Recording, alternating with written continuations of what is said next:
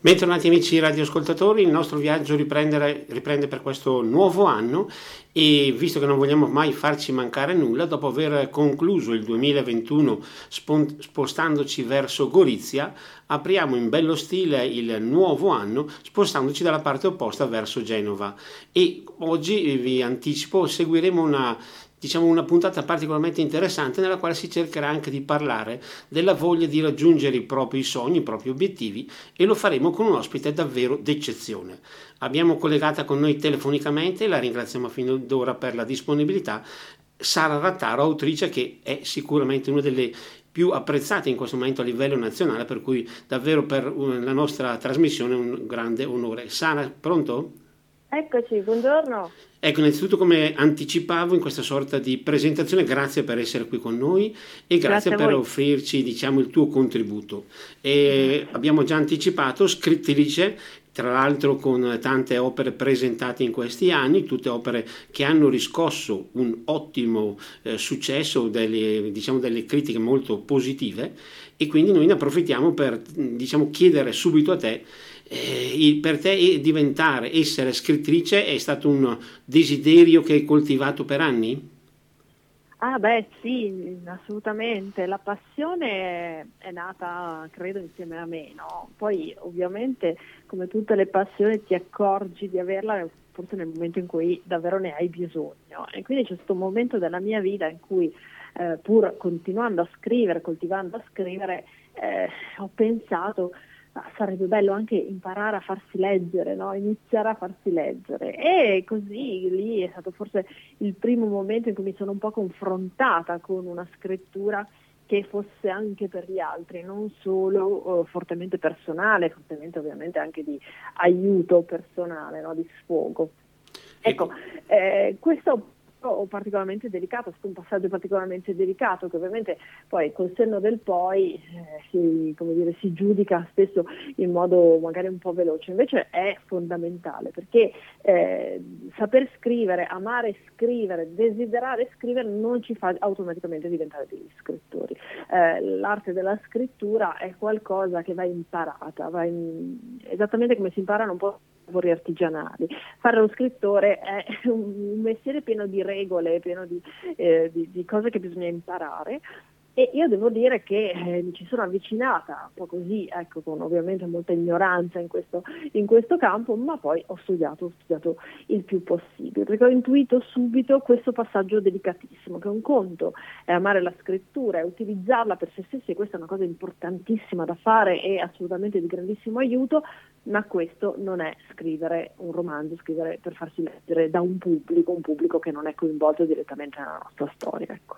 Certo, questa presa di coscienza personale è stata, diciamo, come cresciuta dentro di te, come sei passata, diciamo, dal fatto di un semplice desiderio alla concreta realizzazione di questo tuo obiettivo, che poi è diventato un obiettivo professionale.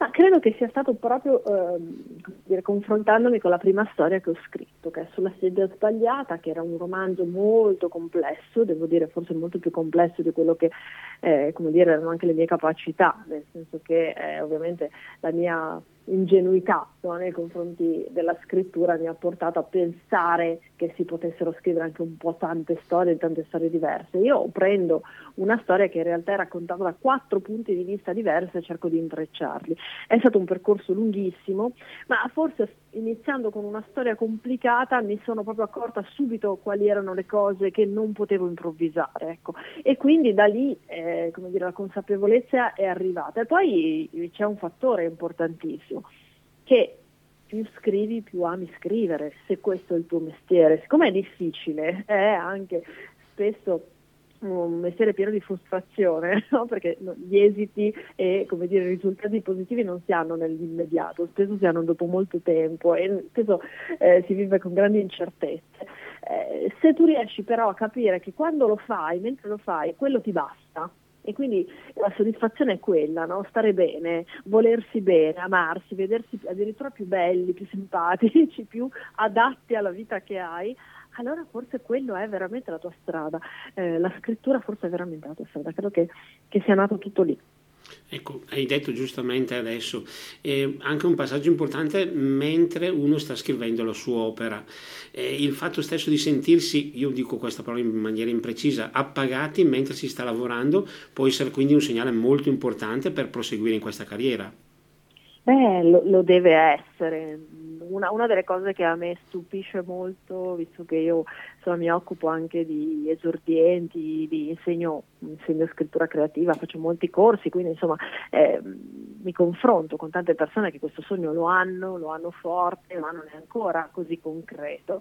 Eh, una delle cose che però mi stupisce, appunto, dicevo di più, è che poi quando si inizia questo percorso eh, gli esordienti tendono a non divertirsi. Ecco, questo è un consiglio che però do, cercate di divertirvi, perché tanto eh, questo non è un mestiere per chi vuole arrivare, per chi vuole avere successo, vi consiglio veramente di investire in altro se questo è l'obiettivo, ma se amate scrivere storie, amate eh, l'arte del racconto, amate l'immedesimazione, amate i punti di vista diversi, amate la forza che sentir raccontare una storia da un altro punto di vista eh, può darti e tutto quello che questo ti può insegnare proprio dal punto di vista umano, allora cercate di amarlo così com'è e di divertirvi, cioè l'esordio eh, deve essere uno dei momenti che poi tra dieci, quindici, venti anni dovete ricordare come quel momento magico della vostra vita, anche se magari non avete venduto milioni di copie, non avete scalato le classifiche, ecco, non riducete il divertimento al successo,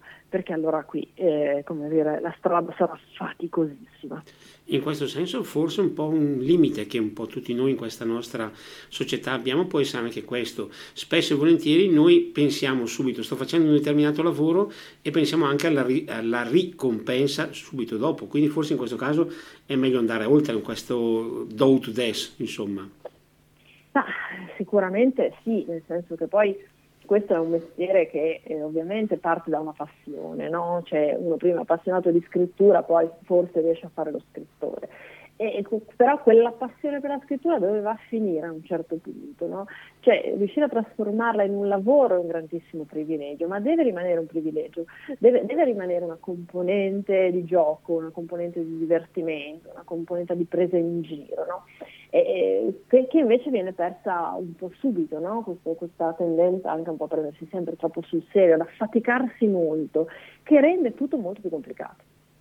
Ecco, prima mi è piaciuto molto il passaggio che hai fatto tu, bisogna giustamente appassionarsi nella scrittura, scrivere per se stessi, ma poi il salto di qualità lo si fa quando si riesce a scrivere per farsi anche leggere dagli altri, perché alla fin fine forse il passaggio più importante e decisivo è proprio questo.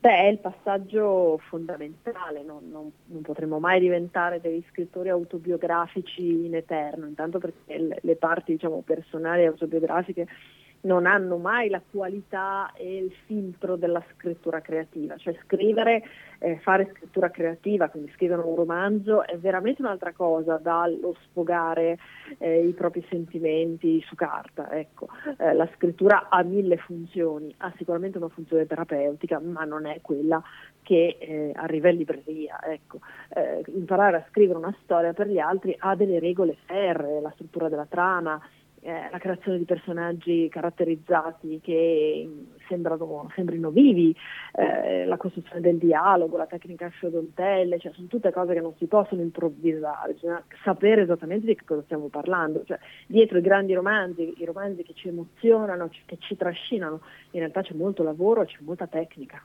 Certo, eh, visto che appunto stiamo parlando di un percorso lungo, importante ma anche impegnativo, anche a livello tuo personale ti sono mai capitati momenti di delusione, di scoramento, soprattutto prima di raggiungere gli obiettivi da te prefissati?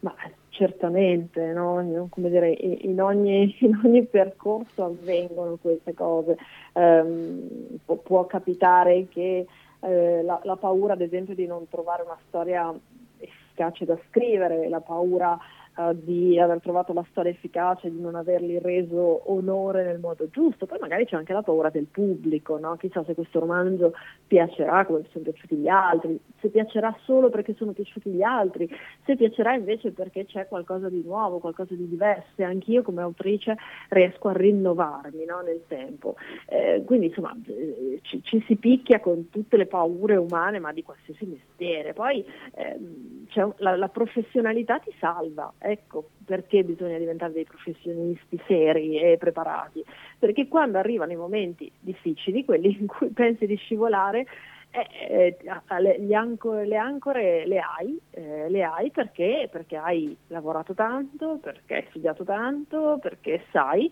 come riprendere in mano il filo del discorso. Quindi eh, in, questo, in, questo, in questo momento, in quei momenti ovviamente apri la cassetta degli attrezzi e, e scopri che è bella ricca, ecco, e quindi ti permette di superare il momento nero, che come tutti i momenti neri passa, cioè per definizione, quindi vuol dire non potrà mai durare in eterno. Certo. E a livello personale, domanda molto particolare: che tipo di scrittrice ti definisci, e poi nel tuo lavoro, nei tuoi lavori meglio, c'è qualche, chiamiamolo così, messaggio particolare? Ah, io mi definisco una scrittrice mh, fortemente versatile, questa sicuramente è una mia caratteristica, perché io scrivo per adulti, per bambini e per ragazzi, quindi insomma eh, non mi spaventano i vari registri narrativi. Eh, sono una scrittrice contemporanea, quindi racconto storie contemporanee, a parte per i ragazzi che, come dire, vado anche un po' nello storico. Ehm, sono una scrittrice che ama le storie fortemente emotive, le storie eh, quelle che eh, magari scovano punti di vista un po' diversi. Sono una scrittrice abbastanza coraggiosa, non ho mai paura di affrontare tematiche, ecco, poi magari non riesco a pubblicarle perché non è il momento, non, so, non, non vanno ancora bene, però non ho, non ho certamente la paura di scrivere, ecco. Nelle mie storie ehm, cerco di raccontare, soprattutto quelle per adulti, una generazione che poi è la mia generazione, che è la generazione degli adulti di oggi, no? Quelli che possono essere genitori oggi, di bambini, di ragazzi, e che siamo un po' una generazione un po' particolare, perché siamo quella generazione che è nata, come dire, con l'idea del vissero felici e contenti, dell'amore eterno, anche di una famiglia che in qualche modo era un modello indistruttibile e assolutamente indiscutibile, tanto era per, quasi perfetta, e ci siamo accorti invece di tutta la sua fragilità, e abbiamo forse portato sulle spalle uno dei cambiamenti sociali, che è proprio quello della famiglia, eh, più importanti degli ultimi quaranta anni, ecco. E quindi oggi siamo, come dire, qua a ricostruire altre, per fortuna, eh, forme di famiglia che sono tali se, se funzionano, no? E se danno serenità. Ecco, dei tuoi lavori abbiamo parlato in terra bresciana in occasione della presentazione, o meglio della mancata quasi presentazione della Giusta Distanza, circa direi quasi due anni fa, e poi recentemente in occasione dell'incontro di, eh, della presentazione di Una Felicità Semplice. È ovvio che vogliamo che i nostri amici radioascoltatori possano eh, personalmente recarsi in libreria per acquistare il tuo libro, ma mi potresti dare in due parole un breve ehm, così riassuntino di quello che può essere questa tua ultima fatica? Una Felicità Semplice è la storia di Cristina, che è una donna intorno ai cinquanta anni che si ritrova a dover fare i conti con qualcosa che in realtà è già successo da un po', ma che lei fa molta fatica ad accettare, ovvero che il grande amore della sua vita non c'è più, che è Andrea, che è morto da qualche anno. Lei in realtà vive un po' questo stato di vedovanza Eh, un po' ambiguo, ecco, sembra no, non volersi confrontare col resto del mondo, per non dover forse probabilmente accettare che la sua condizione è cambiata, quindi continua a vivere la sua vita come se Andrea dovesse rientrare in casa da un momento all'altro. In realtà poi avverrà un fatto abbastanza, come dire, serio, importante, anche un po' spaventoso, che è l'essere comunque coinvolta in una rapina, che per fortuna non, come dire, non ha esiti eh, negativi, ma questa cosa sarà un bello scrollone, no? Una sorta di apertura degli occhi sul fatto che intanto la vita è cont- continua ad andare, e che forse eh, poteva anche andare peggio. Il fatto che a questo punto ci sia anche qualcosa di peggio da quello che lei dava così per scontato eh, la, la fa un po', come dire, tornare a vivere, ecco. Quindi di fatto è una storia che parla di rinascita, parla anche di tematiche sociali molto forti, eh, che riguardano ovviamente la vita e la morte di Andrea, ma eh, di fatto racconta forse una delle cose più importanti che abbiamo, cioè che la vita non è finita finché non è veramente finita. E questo è un aspetto ovviamente molto interessante, per il quale a maggior ragione invitiamo i nostri amici radioascoltatori a davvero documentarsi di persona con Una Felicità Semplice. Ma volevo chiederti, queste storie provengono da eh, fatti quotidiani, oppure fatti che tu, tra virgolette, cresci con la, fai crescere con la tua fantasia? Che cosa? Beh, è un misto. Eh, noi scrittori di solito ci, ci abbeveriamo della vita, no? E la vita arriva un po' da tutte le parti. La vita è qualcosa che ti viene raccontato, qualcosa che ti capita, qualcosa che ascolti di sfuggita, qualcosa che vedi alla televisione, che vedi in un film, che vedi, che ascolti alla radio, ehm, e che in qualche modo ha la capacità di fermentare, no? E se c'è un terreno fertile. Poi eh, io sono ormai diventata Ad, abbastanza abile, ma esclusivamente per, come dire, nel caso eh, la mia professione, a eh, andare a cercare la trama, no? Andare a cercare, capisco subito se una storia funziona o non funziona, se è adatta a essere scritta per un racconto, per un romanzo, e quindi eh, insomma, laddove mi si presenta una buona occasione, come dire, annaffio il mio se- il seme per, per far sì che la pianta cresca, ecco. Eh, fa parte poi proprio del lavoro, della costruzione del lavoro, ecco. Noi non siamo quelli che stanno a guardare la fuori dalla finestra ad aspettare che arrivi un'illuminazione, siamo persone che il lavoro se lo vanno a cercare, e anche le storie. Ecco, in questo senso, ovviamente, avendolo letto personalmente, vorrei, abbiamo detto prima che non c'è l'intenzione di lanciare particolari messaggi ai lettori, nel senso di riflessioni filosofiche o così via dicendo, però mi sembra che appunto questa vicenda di Cristina possa far comunque mettere in evidenza un aspetto che dobbiamo essere pronti a sfruttare la nostra vita e a far crescere la nostra vita fino alla fine, non bisogna mai arrendersi, in parole povere. Mai. Assolutamente sì, no, questo è il messaggio principale, in realtà poi ci sono dei sottomessaggi, no? Io tocco eh, il fine vita, il diritto di decidere del, della propria fine vita, che se vogliamo è una tematica sociale molto, molto forte, e, però sì, il messaggio è anche quello del fatto che non è solo non è finita, ma quello che resta va assolutamente cresciuto e vissuto eh, con rispetto dovuto, con l'entusiasmo dovuto, perché davvero la vita è, come dire, spesso anche molto generosa, ecco, sicuramente sa essere anche molto crudele, ma magari può essere molto generosa e darti delle grandi seconde occasioni. Ecco, forse sempre per rimanere con quello che è questo, questa eh, vicenda di Cristina, magari a volte chiudendoci in noi stessi, chiudiamo anche gli occhi all'esterno e quello che ci può capitare, quello che ci capita intorno, forse il pericolo, oserei dire anche il, tra virgolette, peccato principale è proprio questo, chiudersi a quelle che invece potrebbero essere prospettive molto interessanti.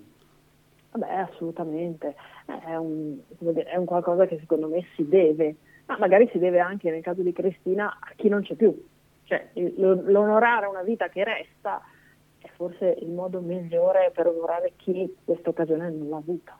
Certo, perché a volte c'è questa tentazione di dire ormai è finita, mentre lo dicevamo prima, forse è finita quando è finita davvero, non prima. Esatto, assolutamente. Perfetto, noi con questa ulteriore riflessione siamo giunti alla nostra prima pausa di questa nostra puntata, quindi ora passiamo la linea alla regia per un breve spazio musicale, dopo torneremo in diretta e proseguiremo il nostro incontro con, in compagnia di Sara Rattaro. Linea alla regia. E torniamo in diretta, riprendiamo il nostro incontro piacevolissimo in compagnia di Sara Rattaro, che ringraziamo per averci dedicato il suo tempo, e lei volevi appunto chiedere, abbiamo parlato in precedenza e detto diver- le sue diverse opere, e io diciamo da curioso mi, subito mi chiedo, ma come sei riuscita a trovare il tempo per fare tutte queste opere, tutte queste creazioni tra virgolette? Eh, guarda, quando hai voglia di scrivere, voglia di raccontare, in realtà il tempo diventa uno strumento come tutte le altre cose, quindi eh, per me scrivere è normale, insomma, ci sono persone che, che passano le loro otto ore al giorno sedute in un ufficio, io le passo a raccontare, a scrivere, a pensare, a, a trovare storie, ovvio, non, non posso scrivere proprio per ragioni fisiche o per otto ore di fila, magari se potessi lo farei. E io poi sono proprio una narratrice, infatti quando mi dicono scrittrice io, eh, preferisco sempre il termine narratrice, ma perché poi capisco che la scrittura sia il mio mezzo per arrivare agli altri, ma a me piace proprio raccontare storie e quindi laddove trovo terreno fertile, il pane per i miei denti, io inizio a raccontare, ecco. Ecco, storie che vengono raccontate, lo dicevamo prima, sia agli adulti, quindi a persone ormai grandi, ma anche tu racconti anche ai bambini e ai ragazzi.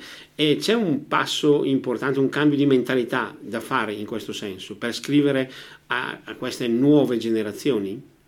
Ma allora, dal punto di vista della scrittura, scrivere per adulti o scrivere per ragazzi è un po' come fare due mestieri completamente diversi, nel senso che davvero sono due registri diversi, tipo di storie che, che si predilige a raccontare. Eh, e poi il pubblico è fortemente diverso, diverso perché insomma, i ragazzi sono molto, molto più complessi, molto più difficili da avvicinare, no? Tanto sono un, un pubblico momentaneo, nel senso che ovviamente loro sono in crescita e quindi probabilmente ti possono leggere davvero per qualche anno e poi diventeranno magari, se sei fortunato, dei tuoi lettori da adulti. Um, in quel poco tempo che hai a disposizione li devi convincere e loro sono assolutamente scettici, intanto perché la narrativa per ragazzi nel nostro paese, ma anche non solo nel nostro paese, è veramente di alta qualità, mentre nella scrittura eh, dei grandi troviamo davvero un po' di tutto, cose straordinarie e anche diciamo cose eh, meno straordinarie, però vengono pubblicate ugualmente e quindi c'è un po' più di confusione. Eh, nella scrittura per ragazzi questo non c'è o c'è molto poco, quindi quello che viene pubblicato davvero è incantevole. Perché? Perché i ragazzi, se non ti amano a pagina due, non arriveranno mai a pagina tre. E questo è qualcosa che sia lo scrittore che eh, un editore deve considerare, tenere presente, quindi produrre, come dire, dei, dei prodotti davvero efficaci. Ecco, un prodotto quindi che deve essere efficace da subito, perché come dicevi tu prima, se a pagina tre c'è il dubbio di fermarsi, bisogna quindi fare in modo che la storia raccontata ai ragazzi possa piacere da, dalle prime righe quasi. Assolutamente sì, sì, sì, questo è proprio il meccanismo, ecco. Eh, sono spietati i ragazzi, ma lo siamo stati noi quando eravamo ragazzi, quindi non c'è nulla di negativo in quello, per fortuna, perché poi è un ottimo allenamento, no? Sapere eh, di avere sia una concorrenza, la, la, la dico tra virgolette, eh, di altissimo livello, è fortemente sfidante per un autore. Certo. E un'altra cosa che può collegarsi un po' a questa riflessione. Da molte parti si dice come in questo periodo sia difficile far leggere le persone, avvicinarle proprio in generale alla lettura. Il tuo pensiero su questo tema? Beh sì, eh, sicuramente la nostra concorrenza non è certo l'altra scrittura creativa, ma è le, sono le altre forme di intrattenimento. In questo è un momento storico in cui le forme di intrattenimento sono tante e anche di, di grande qualità, no? Pensiamo a tutti i contenitori che producono serie televisive, film, che sono facilmente fruibili, eh, sono forme di intrattenimento di ottima qualità, quindi noi, come dire, la, la, la scrittura va lì. È ovvio che eh, la scrittura è la scrittura, cioè tutto quello che è il mondo immaginifico che può darti un Un libro, ovviamente qualsiasi immagine visiva già prodotta e già confezionata non te lo darà mai, eh, però sicuramente ha anche una fatica maggiore.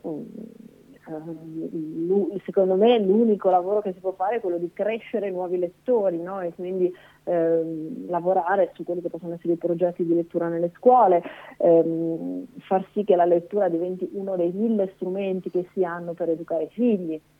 È ovvio che se eh, genitori e insegnanti non amano leggere o non leggono abitualmente, non trasmetteranno mai questa passione agli altri. Io sono un'appassionata lettrice esclusivamente perché in casa mia eh, vedevo solo persone che leggevano. Quindi eh, avendo sempre qualcuno con un libro in mano, ho dato forse per scontato che eh, questa cosa si, si, si dovesse fare, ecco, si potesse fare. Poi certamente quando ero ragazza io, Ehm, come dire, questa famosa concorrenza di cui parlavo prima era veramente molto limitata, ecco. Ecco, appunto si diceva appunto, in questa situazione la capacità di avere in mano un libro, adesso invece purtroppo forse capita che magari mh, ci sia più rivolti, come dici tu prima, a altri mezzi di comunicazione che magari non chiedono questa fatica che invece forse può essere legata al leggere. Io leggendo mi impegno, magari guardando un film in televisione posso anche sedermi comodamente sul divano e anche quasi quasi, non dico appisolarmi, ma poco ci manca. Beh, assolutamente. È una scelta, diventa sempre di più una scelta personale, no? Consapevole, voglio leggere un buon libro. Ecco, arrivare a, come dire, formulare questa frase eh, prevede un percorso, un percorso che ha a che fare con le buone abitudini o con l'educazione. Quindi ritorniamo sempre allo stesso Chiaro. punto. Hai parlato prima di que- quasi que- di questa sorta di insegnamento alla lettura, di avvicinamento alla lettura. Secondo anche la tua esperienza, in che modo potremmo noi eh, coinvolgere le nuove generazioni in questa passione, fargli scoprire questa passione? Ah, io credo che si debba fare attraverso gli strumenti che abbiamo, che sono la scuola, che sicuramente lo, lo strumento più democratico e, come dire, presente e, come dire, per tutti, e ovviamente anche attraverso l'educazione casalinga. Ecco, questi sono gli strumenti. Poi è ovvio che ehm, dare ai ragazzi dei bei libri, dei, dei libri avvincenti, dei libri che li facciano sorridere, dei libri che li tengano incollati alle pagine, pieni di avventure, eh, di scoperte, questo mi sembra che già da sé, no, ci fa venire già solo voglia di leggere. Immagino che se qualcuno ti sta ascoltando dirà eh, Sara, dimmi subito quali sono questi libri che li voglio leggere anch'io, no? Ma è pieno di libri così, ecco. Eh, E quindi sì, è ovvio che i ragazzi, soprattutto in una determinata fascia d'età, debbano assolutamente essere consapevoli, conoscere eh, tutta quella che è la storia della, della letteratura italiana, e quindi grandi classici, eccetera, ma si può affiancare a questo percorso qualcosa di un po' più moderno, un po' più contemporaneo, che, che, che parli il loro linguaggio, che li avvicini, che magari li veda protagonisti. Eh. Ecco, anche in questo caso ovviamente sottolineo l'importanza dell'esempio che hai già eh, trattato tu, però forse un altro bell'aspetto che è stato evidenziato dalle tue parole è questa capacità magari di non prendere troppo sul serio determinate eh, letture, determinate attività. Magari alcuni, in alcuni casi, soprattutto con i ragazzi, il leggere viene visto come una cosa molto impegnativa, ma in realtà dovrebbe essere una cosa molto istru- istruttiva, educativa. Beh, assolutamente, sì, ma i libri educano sempre, perché poi, voglio dire, semplicemente per come vengono raccontate, no? Le storie per ragazzi hanno sempre dei risvolti di confronto, dei risvolti morali, delle storie vere su cui poter riflettere, eh, quindi in qualche modo sono già, sono di più, e riuscire, eh, come dire, a farli vivere come qualcosa. Io penso che divertente sia la parola più giusta, non so, io mi diverto quando leggo e trovo che il momento in cui posso finalmente ritagliare il mio tempo e leggere qualcosa che mi piace, che scelgo io, e non qualcosa che devo leggere per lavoro, quindi imposto, ma lo faccio per una mia scelta personale, io, io sono la persona più felice del mondo, certo. Ecco. E quindi il risvolto del divertimento, cioè per me è divertimento come, non so, come andare sulle montagne russe, ecco. Ecco, in questo caso preferirei mantenere i piedi per terra, onde evitare problemi particolari, ma eh, torniamo un attimo sul discorso appunto un po' perso- più personale, più legato alla tua ehm, presenza in questa nostra trasmissione di quest'oggi. Abbiamo parlato un po' dei tuoi avvicina- del tuo avvicinamento, dei tuoi pensieri. Io volevo chiederti, spingendo invece il nostro sguardo un po' in avanti, progetti, idee per il futuro? Allora, io sto iniziando tutto un percorso di corsi di scrittura creativa, perché eh, a questo punto sta un po' diventando una missione la mia, no? Insomma, siccome leggo molti libri di esordienti e ahimè eh, hanno degli errori a volte che, se si potessero, come dire, prevenire e magari eh, gli esiti sarebbero diversi, e a volte eh, dispiace, no? Dispiace avere tra le mani un'opera che potre- poteva essere ma non è, è un peccato, e quindi eh, come dire, sono molto concentrata su questa mia attività di insegnante di scrittura, e quindi iniziano un po' tutti i miei corsi, essendo un po' all'inizio dell'anno. Poi arriva un nuovo romanzo questa estate, prima, tarda primavera estate, che sarà un romanzo per ragazzi, e successivamente arriverà il sequel di un romanzo che ha avuto un buon successo nella mia carriera, che è stato Un Uso Qualunque di Te, che compie dieci anni, e quindi sto scrivendo, diciamo, quello che è accaduto dieci anni dopo, ecco. Quindi dieci anni che hai cominciato a scrivere ancora quando eri bambina praticamente. Eh, insomma, insomma, insomma. Proprio un'opera degli albori. Però ecco, anche in questo caso eh, mesi, progetti intensi, e quindi anche qui saranno sicuramente settimane e giorni di grande lavoro da parte tua, dicevamo allora di grande divertimento, speriamo. Assolutamente, perché ripeto, ho la grande fortuna di amare profondamente il mio lavoro, e questo fa anche sì che, per quanto non sia facile, spesso fortemente impegnativo, in realtà insomma eh, sia vissuto almeno da parte mia con grande entusiasmo. Perfetto, noi ora restituiamo la linea alla nostra regia per uno spazio musicale, dopo entreremo in diretta nella parte conclusiva di questo nostro incontro in compagnia di Sara Rattaro. Linea alla regia. E torniamo in diretta, siamo nella parte conclusiva di questo nostro incontro molto piacevole con Sara Rattaro. La ringraziamo nuovamente per la sua disponibilità. Siamo partiti un po' dal suo modo di avvicinarsi alla scrittura, abbiamo anche toccato il suo ultimo lavoro, vi ricordo ancora Una Felicità Semplice. Siamo arrivati un po' anche a cercare un po' di tratteggiare quelli che possono essere i passi del futuro, e mi permetto, visto anche un po' il periodo particolare che stiamo vivendo all'inizio dell'anno appunto, e con quale spirito tu guardi a questo duemilaventidue e più in generale al futuro? Io vorrei avere uno spirito positivo, oddio, ho detto la parola meno, meno indicata in questo periodo in cui non si può parlare di positività.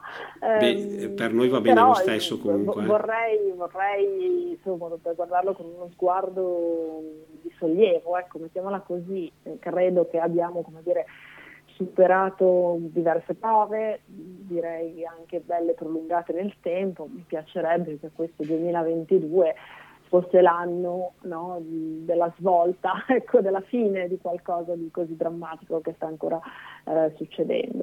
Ehm, quindi diciamo che voglio vederla così, e nonostante sia assolutamente ancora consapevole delle difficoltà che ci sono, certo, in giro. Però la possiamo indirizzare nel binario della fiducia, anche perché vorrei chiederti, sia per il discorso dell'insegnamento della scrittura creativa, sia per l'attività di eh, realizzazione di libri per i più giovani, secondo te le nuove generazioni invece con quale spirito guardano al loro futuro, a questo periodo particolare e al domani? Eh, questa è una bella domanda, non è una domanda piuttosto complessa, bisognerebbe, come dire, avere tanti Beh, confronti. Hai, hai ancora a disposizione loro, no? circa otto minuti, quindi già giostateli bene. Beh, io, io credo che sia un momento difficile, io non me lo, non me lo ricordo nella mia vita, nella mia crescita, un momento così destabilizzante, no? Di, di grandi insicurezze, di grandi incertezze, dove veramente... Eh, addirittura avvicinarsi agli altri, no? è, è qualcosa di incerto, ecco, questo è un qualcosa che noi, che la mia generazione, anche la tua, ma insomma le persone adulte in generale non avrebbero mai preso in considerazione. Io credo che questo un po' influenzerà il loro modo di comunicare, il loro modo di rapportarsi, perché certo. è, è una fa- soprattutto in alcune fasi della vita, crescere senza poter socializzare serenamente con gli altri, no? Sempre con questa angoscia del dover mettere una separazione o del, di qualcuno che dice, ti sottolinea che devi stare attento. Questo credo che almeno alcune generazioni, alcune fasce d'età la pagheranno più di altri, ecco, questo sicuramente.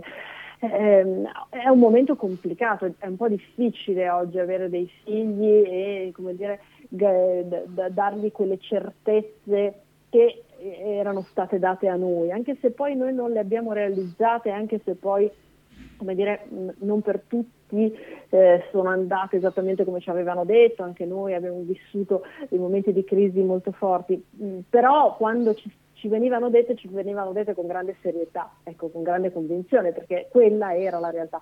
Oggi eh, i primi a barcollare siamo noi genitori, è molto difficile, cioè, io faccio a volte anche fatica a promettere a mio figlio che andrà a scuola nei prossimi giorni, non, non mi posso permettere, no, di dirgli cose che, di cui non sono così certa, eh, perché da un giorno all'altro qui eh, le cose possono cambiare.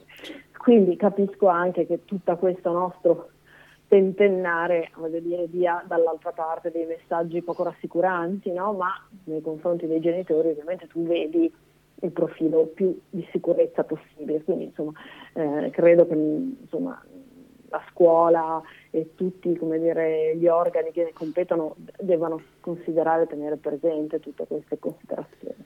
Certo, visto che nella tua ultima, diciamo, chiacchierata hai sottolineato che tu da giovane scrittrice sei di una generazione diversa rispetto al sottoscritto, farò una domanda che non bisogna mai fare, ma una piccola vendetta tra virgolette. E non, si, non bisogna mai dire a uno scrittore, mi dicono, mi insegnano, qual è la sua opera preferita, qual è la sua opera magari più riuscita, quella meno riuscita. Per vendicarmi invece ti chiedo questo: tra le numerose opere che tu hai realizzato, sei riuscita anche a far pubblicare e così via, ce n'è una che ti piace in modo particolare, che magari rispecchia in modo particolare la tua personalità, e una che invece magari ti ha fatto faticare per arrivare al traguardo finale? Guarda, ehm, non, non bisognerebbe mai chiedere questa, questa cosa, semplicemente perché è molto difficile trovare una risposta che abbia, come dire, veramente senso, perché è un po' come chiedere a un padre, un, una madre, quale figlio preferisce se ne ha più di uno, ecco. È, è molto difficile dirlo, forse non è neanche giusto eh, sottolineare le differenze. Io credo che le mie opere, le mie, i miei libri siano come dire, stati tutti giusti per il momento in cui sono arrivati.